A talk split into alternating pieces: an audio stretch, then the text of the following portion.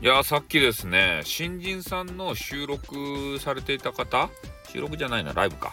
えー、そこにちょっとね顔を出させてもらったわけですよ。スタイフのね。でその方も今日始めたばっかりですと。今始めたばっかりですよみたいなことを言われておりました。で、えー、我々ねもうインターネットがもう長い人たちになるとですねあの一面のところに入ってえー、いつも通りワイワイするのも楽しいんですけれども、なんか知らんけどね、あの、新人さんを発掘したくなるわけですよ。ね、フレッシュな女子。ね、そういうのを探したくなるということでね、えー、ライブ一覧をずっとこう眺めながら、えー、今日初めてやりましたみたいなあ人を見つけたらね、いの一番に行くようになります。ね、もうベテランは。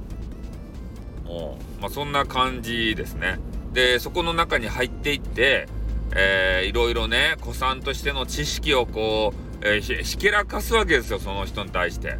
じゃあ、その人がね、えー、始めたばっかりなもんで、いろんな知識を吸収したいじゃないですか。だから素直に聞いてくれるんですね。おもう子さんのメンバーと言ったらさ、なんだかんだこうね、えー、ケチをつけてきたり、ね、なんか冗談をこう言うてきたり、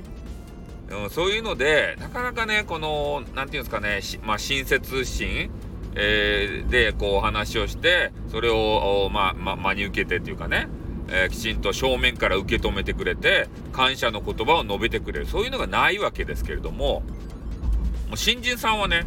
まっさらなんですよ。もう、もう、な、ななんすかね、砂に落ちたこう水のごとくね、もうすごく吸収が激しいわけですよね。全部吸収します。だからね、えー、新人さんの配信に行くのは面白いなっていうふうには面白、あの、思いますね。なかなかその、ね、慣れてないのもあって話が広がらないかもしれないけれども、まあ、それはそれでね、えー、アドバイスをしてあげればいい話でありまして、えー、なかなか話があの下手くそだよっていう人であれば、まあ、スタイフはね、プロフィール欄とかがもうめちゃめちゃ書けるじゃないですか。で、そこにこうね、長々と自分の、えー、趣味だとか、なんだらかんだらこう書いとれば、えー、それをね、あの、見ます。えー、リスナーさんは。で、そこで、えー、何が趣味なんですねって言って話につなげることができるので、まあ、そういうね、アドバイスも、え、一定できるのかなというふうに思いますね。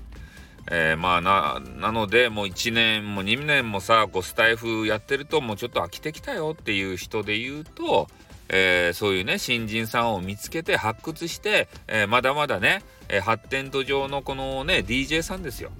そういうのを見つけて、え育てていく親心お師匠そんな感じでさ、